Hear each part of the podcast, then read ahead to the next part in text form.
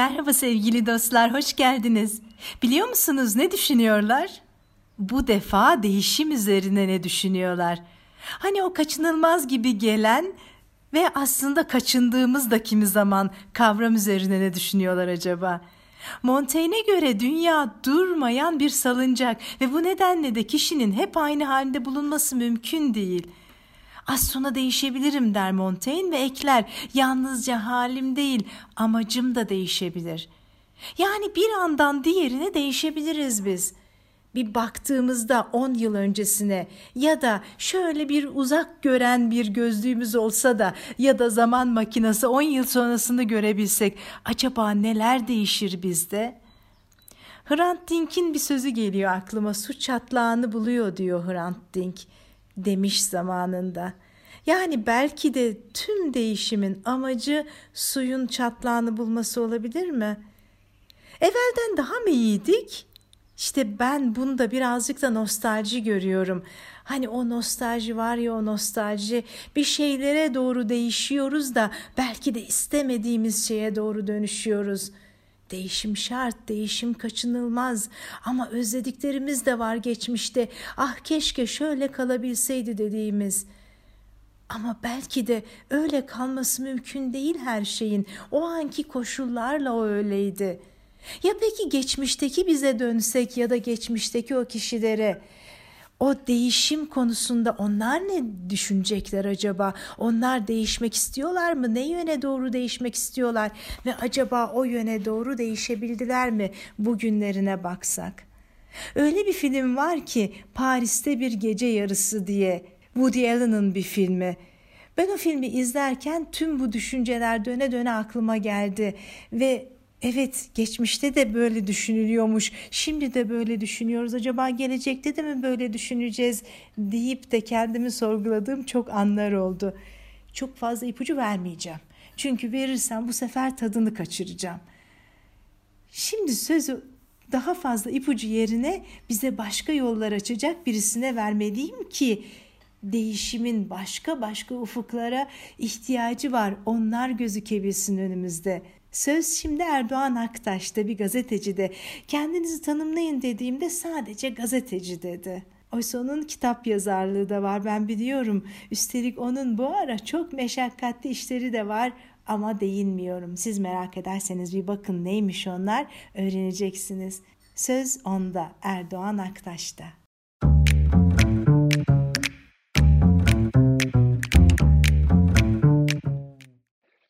Sanıyorum insanlar zaman denilen kavramı iyi analiz etmiş olsalar sorunlarıyla daha kolay başa çıkabilirler.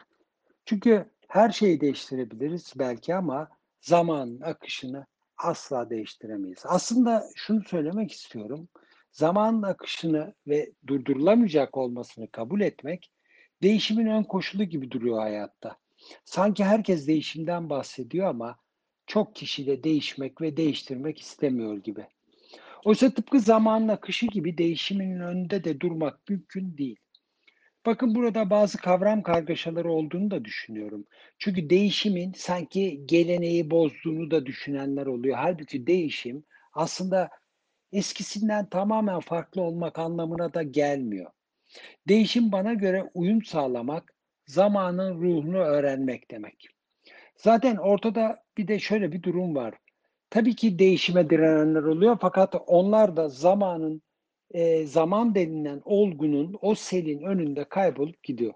Yine sanıyorum ki değişime direnenler farkında olarak ya da olmayarak dönüşeceklerini de düşünenler. Yani demem o ki değişmek, özünden kopmak, geçmişin tümüyle yok olması demek. Bambaşka bir şeye dönüşmek demek değil. Ve yine zannediyorum ki değişime direnenler dönüşerek değişmek zorunda kalıyor. Hep zannederim diyerek kuruyorum cümleleri farkındaysanız. Çünkü üzerine hem çok beylik lafların edilebileceği hem de çok yanlışlar yapılabilecek bir konu bu. Ayrıca hayatın teorisiyle pratiği de turnusol kağıdına benziyor zaten. Fakat geldiğim nokta da şudur ki zamanı algılayıp değişebiliyorsak zamanla birlikte yürüyebiliyoruz. Aksi takdirde zaman hepimizi, her şeyi herkesi dönüştürmesine ve zamanın ruhunu yakalayamayanı da çöpe atmasını çok iyi beceriyor.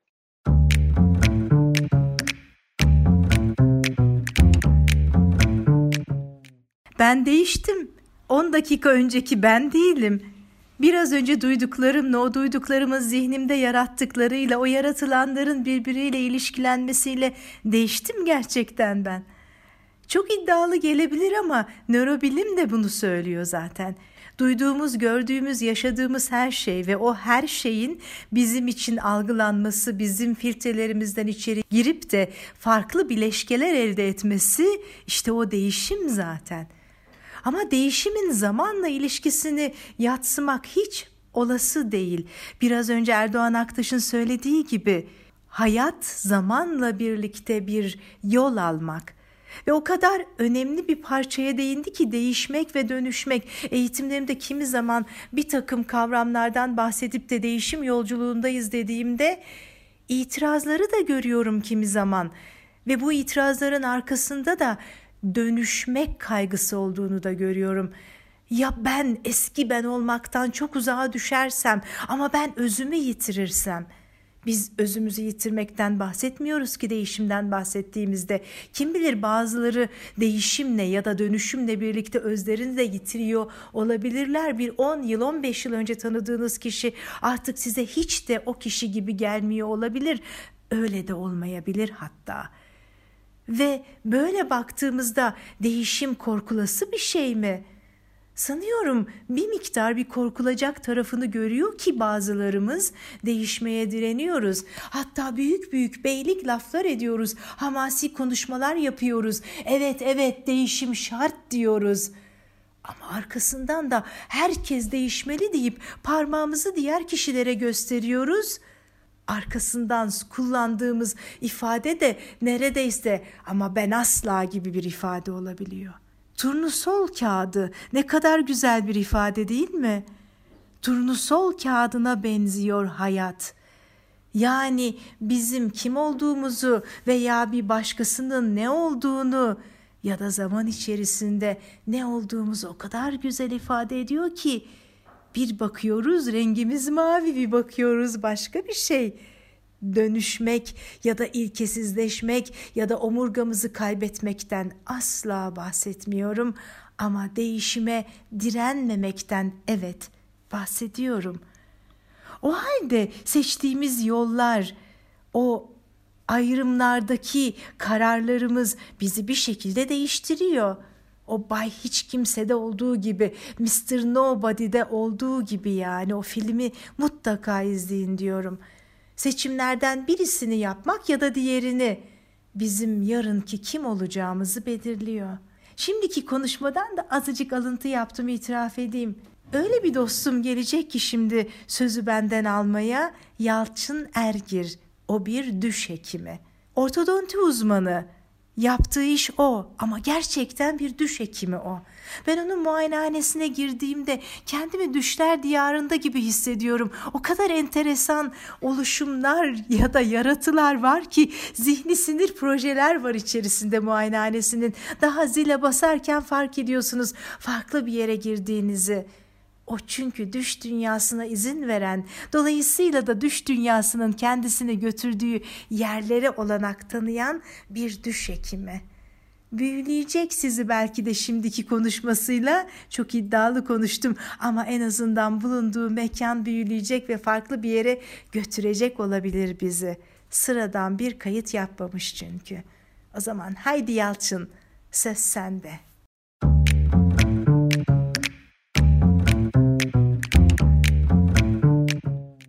Sevgili Aysim bir odaya kapanıp profesyonel stüdyo şartlarında sana değişimle ilgili bir şeyler paylaşacağım ama bu, bu yağmur yağmış Ankara sokaklarına çıkıp seninle ya da çok sevdiğim başka bir dostumla bu sokakta yürürken konuşacaklarımı paylaşmak istiyorum.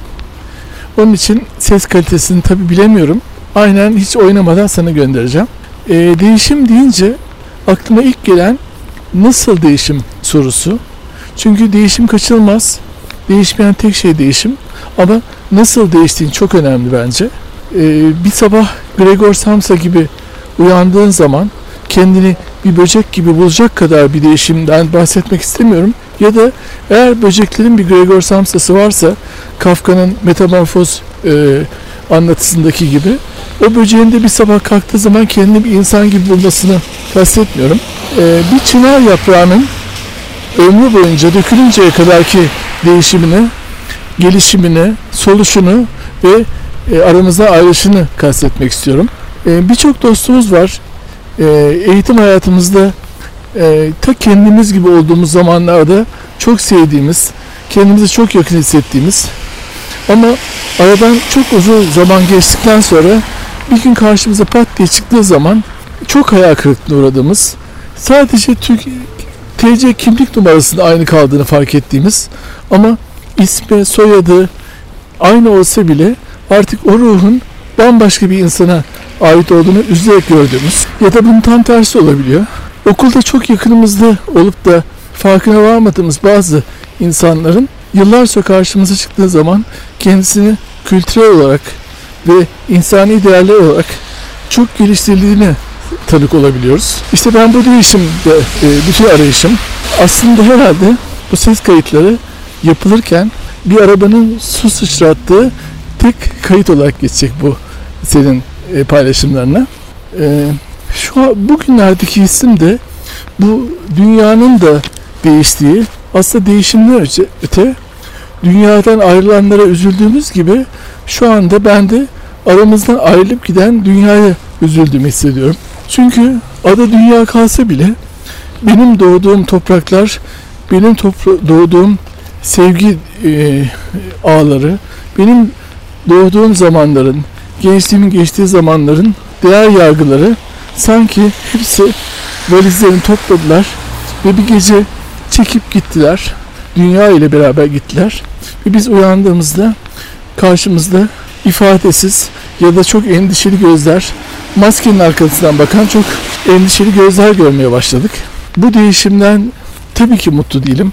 Ama değişime inanan bir insan olarak bunun da değişeceğini ve her e, bulutlu, yağmurlu, şu andaki gibi havanın ardından pırıl pırıl güneşli açacağına inandığım gibi bizi yine güzel günlerin, yine insanların birbirini çok sevdiği günlerin beklediğine inanıyorum. Zaten bu inançlar olmasa insanların yaşamasının bir anlamı da çok sorgulanması gerekiyor.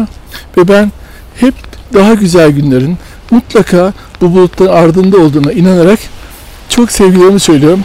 Ve bütün bizi dinleyenlere de kucaklıyorum mesafesiz olarak.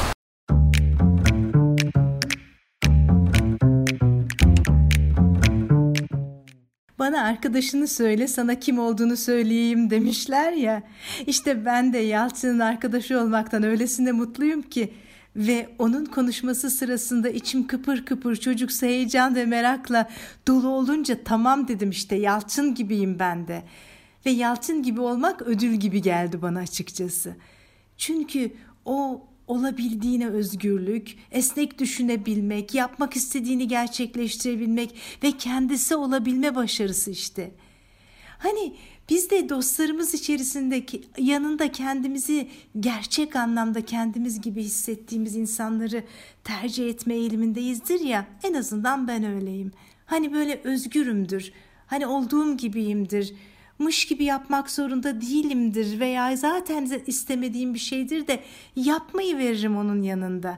İşte öylesi bir şey. Değişiriz peki. Değişiriz de o insanlarda değişmez mi o dostlarımız, arkadaşlarımız? Bazen bir bakarız ki aradan çok yıllar geçmiştir ama o dostumuzla yine karşılaşırız ve yine bakarız ki biz o el ele, kol kola, yürek yüreğe halimizdeyizdir.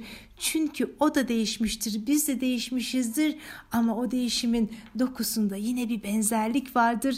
Yollarımız, yönlerimiz de benzeşmiştir. Benzemek ve ayrı düşmek değişimin parçalarıdır bunlar. Nasıl olduğuna bakmak gerekir. Ne yöne doğru değiştiğimize bakmak gerektiği gibi.'' Bu değişimden memnun kalıp kalmadığımıza da. Yalçın'ın değişimleri bir düş peşine değişimler. O da zaten şöyle ifade ediyor. Bir düş ile başlar her şey ya da biter diye.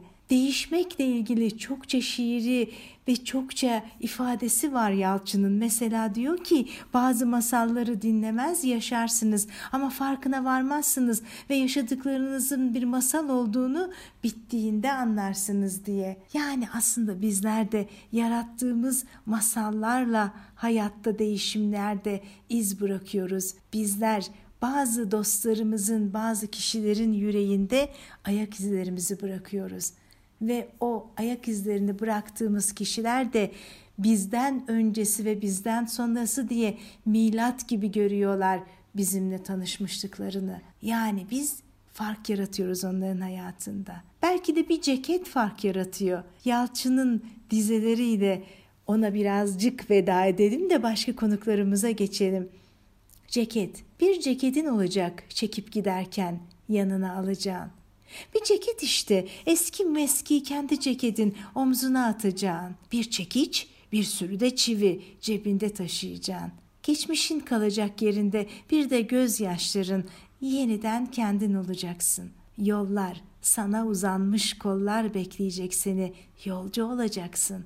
Vardığın yerde kapıya en yakın yere bir çivi çakacaksın. Cebinde bir çekiç, bir çivisi eksilmiş, ceketini asacaksın. Cebimizdeki çiviler eksilecek. O çivileri nereye vurduğumuz, çaktığımızla özdeş olarak o çivileri nereye çaktığımız fark yaratacak.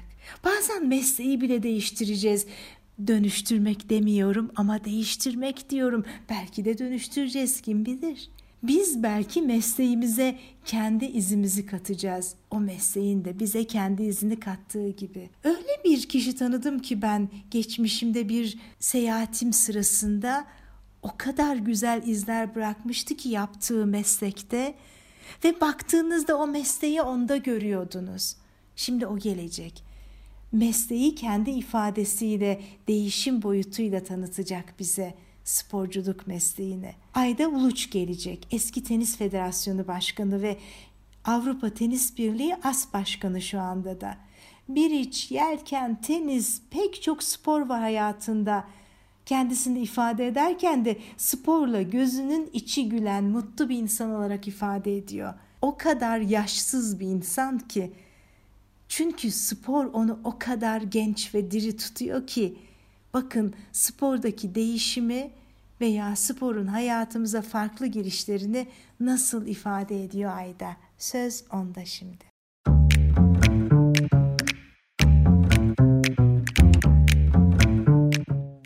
Değişim çok kapsamlı bir konu tabii ki. Ancak ben onu biraz indirgeyip ülkemizdeki sporun değişimi hakkında konuşmak istiyorum. E, spor geçmişten günümüze olumlu anlamda epey değişime uğradı.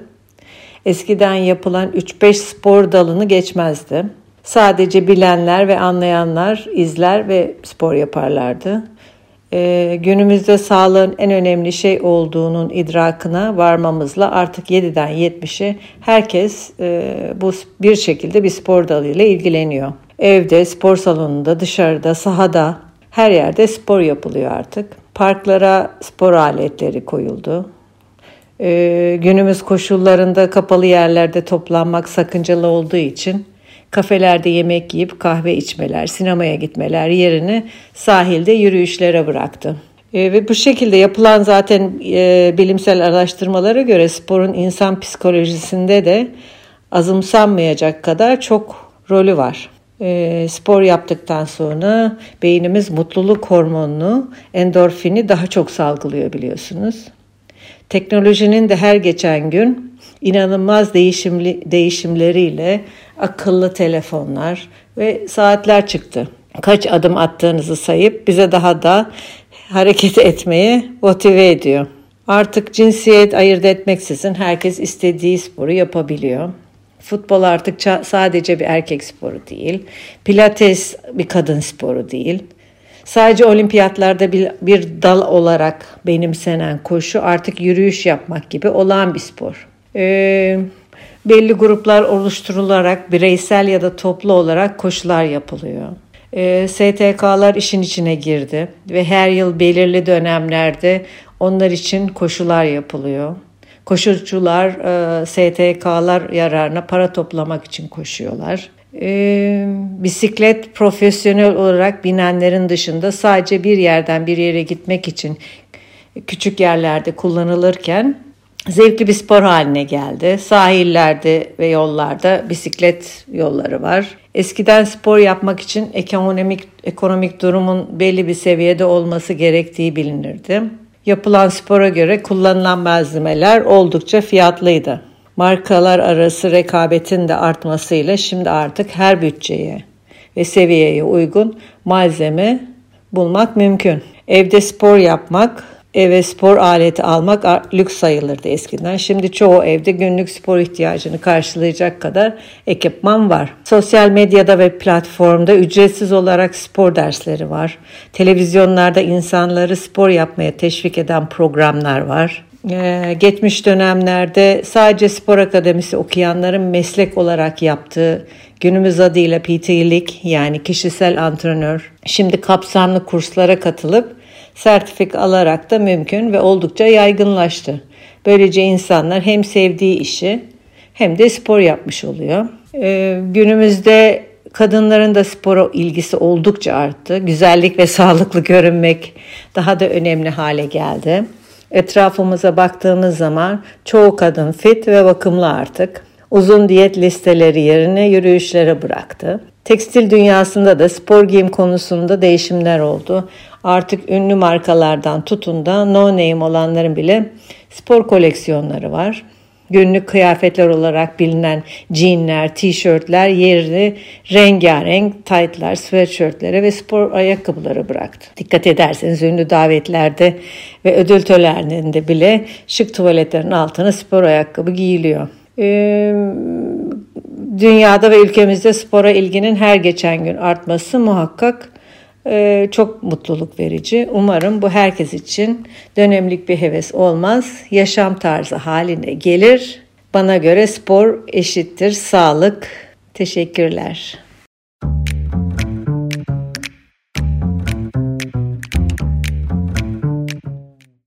Ayda bize spordaki değişimi anlattı.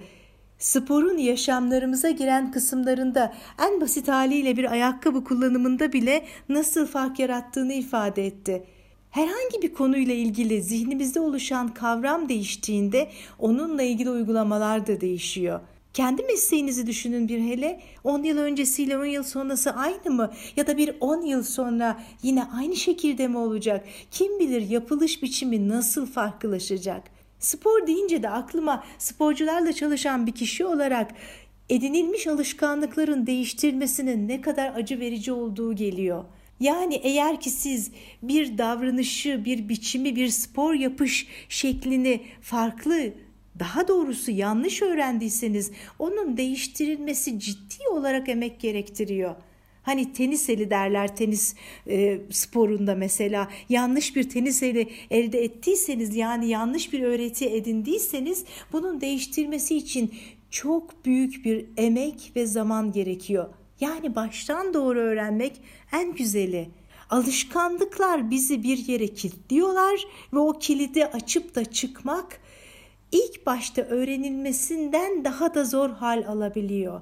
O halde alışkanlıklar bir çeşit esaret. Bu şekliyle baktığımızda da değişime en açık insanlar, çocuklar. Çünkü onlar sınırsız sayıda seçeneğe sahip olduklarının farkındalar. Önlerinde upuzun bir gelecek var. Binlerce farklı seçenek var. Kalıplardan uzaklar. Eğer biz onların zihnine ön yargıları ve kalıpları yerleştirmiyorsak elbette. Değişimin içerisinde bir çeşit acı da var sanki. Eğer bir çeşit kalıpla, alışkanlıkla örtüşecek hal aldıysa bir şey. Reha Muhtar'ı hatırlıyor musunuz? Onun sıklıkla kullandığı bir ifade vardı. Acı var mı acı diye başka durumlarda kullanıyordu ama evet değişimde acı vardır acı. Çünkü eski kalıpları bırakmak gerekir. O bizim alıştığımız ve ah ne güzel böyle de sürse dediğimiz konfor alanlarını bırakmak yani. Oysa çocuklar, ah o güzelim çocuklar, biz onları şartlamıyorsak eğer Onlar zaten özgürce yepyeni seçimlere ve seçeneklere doğru gidiyorlar. Fazıl Hüsnü Dağlarca'nın Çocuklar Korkunç şiirinde olduğu gibi çocuklar korkunç Allah'ım. Elleri, yüzleri, saçları uyurlar bütün gece. Yok sana ihtiyaçları. Çocuklar korkunç Allah'ım. Bebek yaparlar haçları. Aşina değiller hatıramıza. Severken aynı ağaçları. Çocuklar keşkesiz ve sanki her şey iyi ki gibi yaşıyorlar. Özgürce düşünüyorlar. Özgürce davranabiliyorlar.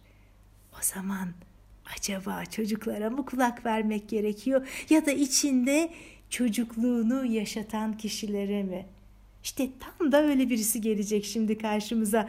Kulağımızı ona vereceğiz biz biraz sonra. Benim eski meslektaşlarımdan birisi Nedim Birol yürüten. O da zaten kendisini eski bilgisayar mühendisi ve taze yazar olarak tanımlıyor. Bakalım Birol bize neler söyleyecek, içindeki çocuğa neler söylettirecek acaba? Kulak versek mi ki?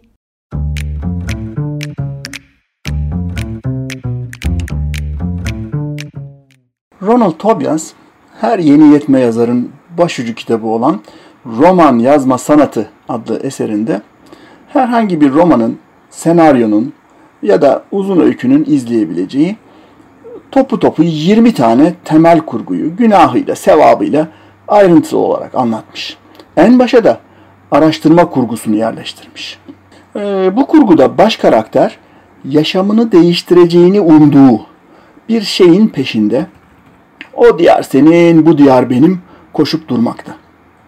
Bu koşuşturmacalı kurguyu diğer macera ya da aşk kurgularından ayıran özellik ise arayışın her bir aşamasında ve nihayet aranılan şey bulununca kahramanda değişiklikler olması. Tobias bunu bilgelik diye adlandırıyor.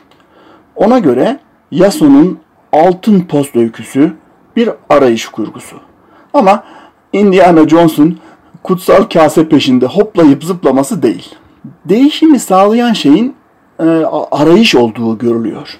Hiçbir eksiklik hissetmeyip halinden memnun yaşayıp gidenin değişmesine ne gerek var? Ama değişim getiren o destansı arayışın da koşulları var elbette. Kahramanımızın karakter derinliği olmalı. Bir olay onu evden çıkmaya itmeli, arayışı tetiklemeli. Bu yolculukta ona eşlik edecek, o yol gösterecek ya da destek olacak arkadaşlar edinmeli. Aşama aşama sınavlardan geçmeli, engelleri, zorlukları aşmalı. Kazanımlarını içselleştirip bir sonraki sınavda kullanabilmeli.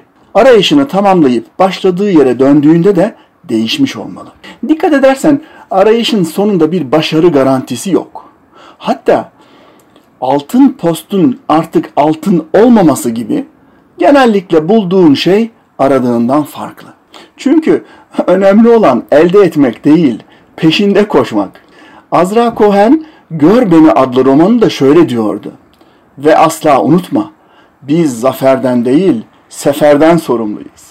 Değişim denince aklıma hep ekmeğin macerası gelir. Bilirsin hamur yoğurmaya, ekmek yapmaya bayılırım. O kupkuru unun mis kokulu ekmeğe dönüşmesi mucize gibi değil mi?'' Sana Sohbete Geldim adlı kitabımın nimet başlıklı bölümünde de bundan bahsetmiştim. Bir halden bir hale dönüşmenin de şartları var, zamanı var. Nasıl tuz suyla doğru ölçüde bir araya gelmeden unun ekmeğe dönüşümü başlayamıyorsa, saf niyet ortaya konmadan bilgiye ulaşılmıyor. Bilgiye aşk katılmadan da dönüştürecek deneyimler için yola çıkılamıyor. Yani çaba tek başına yetmiyor. Önce aklına düşmeli değişim niyeti. Bu yeni yolda nasıl yürüneceğini bilmeli. O yolu yürüme kudretini ayaklarında hissetmelisin. Yüreğinde aşk da varsa bir şey olur, birisi gelir sana haydi der. Yola çıktın, güzel. Ama başlamak bitirmenin yarısıdır. Sözüne inanma sakın. İlk adımı atmak işin kolay kısmı. Zor olan olduğun yerde dönüp durmadan yol almak, ilerlemek. Bir yanda tanımadığın ve bilinmeyen yeni sen. Diğer yanda alıştığın ve rahatlığını kaybetmek istemediğin şimdiki sen. Acı çekmemek mümkün mü? Sanırım acı veren deneyimlerin kendisi değil, bu deneyimlerin seni kendinden, şimdiki senden vazgeçmeye zorlaması. Bana sorarsan değer. Ya yeni sen eskisinin kalıbına sığamaz. Hayatın eskisi gibi olamaz. Çünkü bilgi ve aşk harmanlanıp deneyimlerle sana yeni haller, görgüler katar. Hem tat alırsın hem de tatlanırsın. Araştırma sona erince her şey bitiyor mu? Hayır. Sevgili dostum Berna Kutluata da bir Instagram paylaşımında araştırma kurgusunun belki de en eski örneği olan Gılgamış destanının aslında bir aydınlanma döngüsü olduğunu, değişimin süreklilik gösterdiğini dile getirmişti. Yaptığı gemiyle büyük tufandan sağ çıkmış olan kişiye Şuruppak kralı Utnapiştim'e ulaşan ve insanlar için ölümsüzlüğün olanaksız olduğunu fark eden Gılgamış, kazandığı bilgeliği bir sonraki değişim için kullanacaktır. Değişimin tadını alan yerinde duramaz artık. Bir sonraki seyahatin planlarını yapmaya başlar. Ama sen dur, hele bir soluklan. Yeni senin tadını çıkar. Çünkü her yeni deneyim, her yeni bilgi, her yeni mekan, her yeni insan fark edilmeyi ve kucaklanmayı hak eder. Kokusu ne kadar dayanılmaz olursa olsun fırından henüz çıkmış ekmeği yemeye çalışmak harcanan onca emekten sonra yapılabilecek en büyük hatadır. Lezzet değil, acı verir. Sana Cemal Süreyya'nın dizeleriyle veda edeyim. Değişen bir şey var. Belli, besbelli. Hangi şarkıya gitsem görüyorum.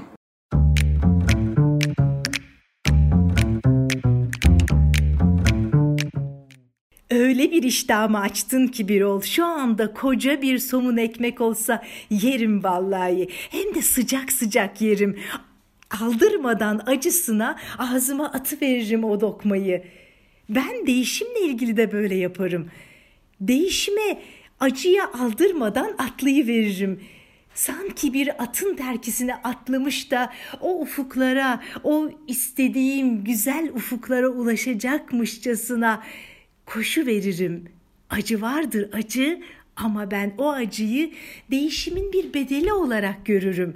Çünkü ufukta da çok büyük bir mutluluk vaat eder o değişim. Bazen de hüsran olabilir elbette ama değişimi denerim en azından. O kadar güzel bir metafordu ki yemek metaforu. Doğru ölçüde doğru parçalar uyumla bir araya geldiğinde değişimin tadına doyum olmuyor. Doğru zamanda, doğru biz olduğumuzda, doğru koşullar olduğunda tam da işte o anda değişim de kaçınılmaz oluyor. Ama herkes için mi, her durum için mi? Yo elbette hayır. Bir de donma etkisi diye bir kavram var. Aslına bakarsanız psikolojideki bu kavram kararlar ve karar vermelerle ilgili ifade ediliyor ama değişime de çok güzel uyarlanabiliyor. Kurt Lewin bu kavramı ortaya koyan kişi ve diyor ki insanın kendisinin bilinçli karar vermediği mevcut duruma uyum sağladığı koşullarda söz konusu bu. Ya da biz bir karar verdiğimizde kavram veya karar başka birisinin olsa bile biz ona inandığımızda sonunda kolay kolay fikrimizi değiştirmek istemediğimizde yani donup kaldığımızda ortaya çıkıyor. İnsanların onlara kendi kararları gibi görünen şeylere katılma ve bu kararlara uygun davranma eğilimleri demek bu. Şöyle anlatsam belki daha anlaşılır olacak. Düşünün ki bir yerden bir yere gitmeniz gerekiyor ve siz otobüste gitmeyi tercih ettiniz ve otobüs durağında bekliyorsunuz. Aradan geçen süre 10 dakika, 15 dakika, 25 dakika uzadıkça uzuyor. 40-45 dakikaya gelmiş hatta süre ama siz beklemeye devam ediyorsunuz. Diğer seçene seçenekleriniz de var biliyorsunuz üstelik. Hani otobüste gitmek yerine dolmuşla da gidebilirsiniz ya da bir başka vasıta tren mesela seçenek seçenekleriniz arasında. Ama siz o kararı verdiniz ya ve onca zamanda beklediniz ya. Hani tabiri caizse tükürdüğünüzü yalamıyorsunuz ya. Hani verdiğiniz kararın doğruluğu peşi sıra gidiyorsunuz ya da onca zamanı harcadınız ya gelirse var ya zihninizde işte bu tamı tamına bir donma etkisi. Verdiğiniz karardan vazgeçmeme durumu. Haksızdım diyememe durumu da olabilir bunun arkasında ben hep doğruyu düşünürüm deme etkisi de olabilir ya da kar zarar hesabı da olabilir. Ama işte değişimin önünde bir engel midir bu? Evet hem de nasıl engeldir? Bazen değişim öyle anlarda gelir ki şaşırıp kalırsınız. Kriz anlarında gelir. Çokça da öyle gelir hatta sanki. Öyle değil mi? Büyük bir kriz yaşadığınızda kriz bir yanıyla sorun sunar size ama bir yanıyla da fırsatları getirir. Aynen şu dönemde olduğu gibi o pandemi var ya pandemi bize binlerce sorun getirdi.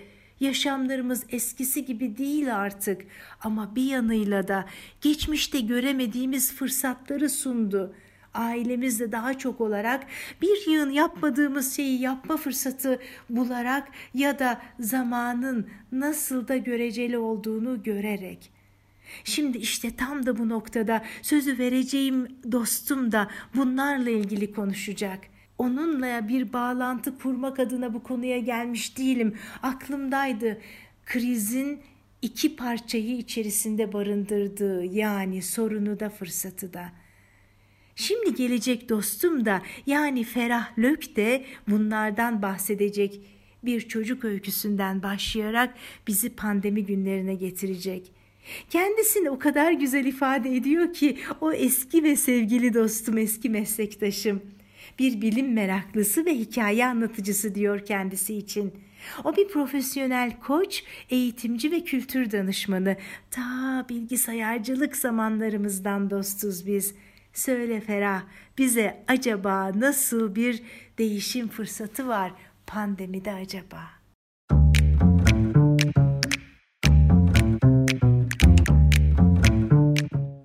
Geçen gün sevgili arkadaşım Aysim, değişim konusunda 4-5 dakika konuşur musun deyince aklıma bir anda küçücük bir çocukken oğlumla beraber seyrettiğimiz bir çizgi film geldi. The Land Before Time, Zamandan Önce Dünya.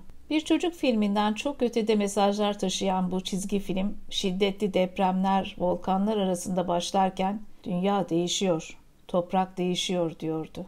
Annesini de bu depremlerde kaybeden sevimli minicik bir dinozorun yolculuğuna tanıklık ederken yiyecek taze bir yaprak bulamamasından tutun da karşısına çıkan binbir zorlukta günümüz dünyasını yansıtan mesajlar da vardı. Evet, bizim de sık sık dediğimiz gibi dünya değişiyor, toprak değişiyor ve tabii biz değişiyoruz. Günümüzde en popüler söylem artık normalden yeni normale geçtik şeklinde. Ben önümüzdeki günlerde, aylarda, yıllarda yeni normali şöyle anlatacağımızı ümit etmek istiyorum. Dünyanın başına Covid diye bir bela geldi. İnsan bunu bir fırsat olarak kullandı ve daha iyi bir normale doğru değiştik. Daha iyi bir normale geçişin ipuçlarını da yer yer gözlemliyoruz. Hızla yeni koşullara uyumlanmamız, dünya, iklim, sürdürülebilirlik ve insan için alınan inisiyatifler umut vermekle birlikte çok daha iyisini yapma potansiyelimiz olduğuna ve ivedilikle bu potansiyeli devreye sokmamız gerektiğine inanıyorum. İşte burada değişime karşı yaklaşımımız geliyor gündeme. Hepimiz kendi hikayelerimizin içinde yaşıyoruz. Bazen de hikayemize körü körüne bağlanıyoruz. Aslında hikayemizi değiştirebilsek hayatımızı da değiştirebiliriz. Bunun için hayat hikayemize aynı bir yazar, bir editör gibi yaklaşmak işe yarayabilir. Hem hikayemizin hem hikayedeki rolümüzün farkına varmak ve bu rolü nasıl olmasını istiyorsak öyle oynamak üzere hikayemize dokunmak. Aslında genellikle ben değişmek istiyorum derken verdiğimiz gizli mesaj ben böyle kalayım da sen değiş. Ben böyle iyiyim ama dünya değilsin olabiliyor. Sonuçta istediğimize daha iyiye doğru bir değişim bile bazı kayıpları özellikle de konfor alanımızı kaybetmemizi içinde barındırıyor. E kim ister ki konfor alanından çıkmayı? Adı üstünde konfor alanı. Konfor alanımızda ise biraz hikayenin sonunu bilmenin de konforu var. Bak ben dememiş miydim, tam da dediğim gibi oldu demenin dayanılmaz hafifliği. Oysa değişim için bırakmak gerekiyor. Bugüne kadar bize hizmet edenlerden öğrenip tam da tahmin ettiğimiz gibi olmayacak sonlara doğru cesaretle yol almak. Bir kez hikayemizin bir bölümünü değiştirebilsek sonraki bölümleri değiştirmek o kadar kolaylaşıyor ki. Alvin Toffler'ın dediği gibi günümüzün belki de en zor şeyi öğrenmek, öğrendiğimizi unutmak ve yeniden öğrenmek. Dolu tasımızı boşaltmak ve tekrar istediğimiz çeşmeden doldurmak. Bilginin lanetine düşmeden, konfor alanının lanetine düşmeden, kendimize anlatmakta olduğumuz hikayenin bu versiyonunu bırakıp yeni, istediğimiz, daha iyi bir versiyona doğru yola çıkmak. Sevimli minik dinozor Pötüpiye'nin Yılmaz macerası kendi hikayesini değiştirmek. Biz kendi hikayemizle birlikte dünyanın hikayesini de daha iyi bir normale doğru değiştirmek istiyoruz. O halde umutlu bir geleceği hep birlikte yaşayabilmek için dünyanın hikayesini nasıl kurgulamalıyız? Sizi bu soruyla bırakırken değişime karşı hepimizde bir bağışıklık sistemi çalıştığının da farkındayım. Umarım pandemiyle birlikte gelen bu zorunlu değişim ile bu bağışıklık sistemi iyiye doğru değişimin değil, sadece virüslerin karşısında duracak şekilde evrilir. Hepinize sağlıklı günler, istediğiniz doğrultuda heyecanlı değişimler diliyorum.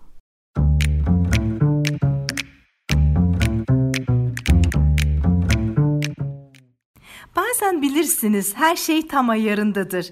Hani bir söz daha, bir damla daha gibidir o dolu bardak için.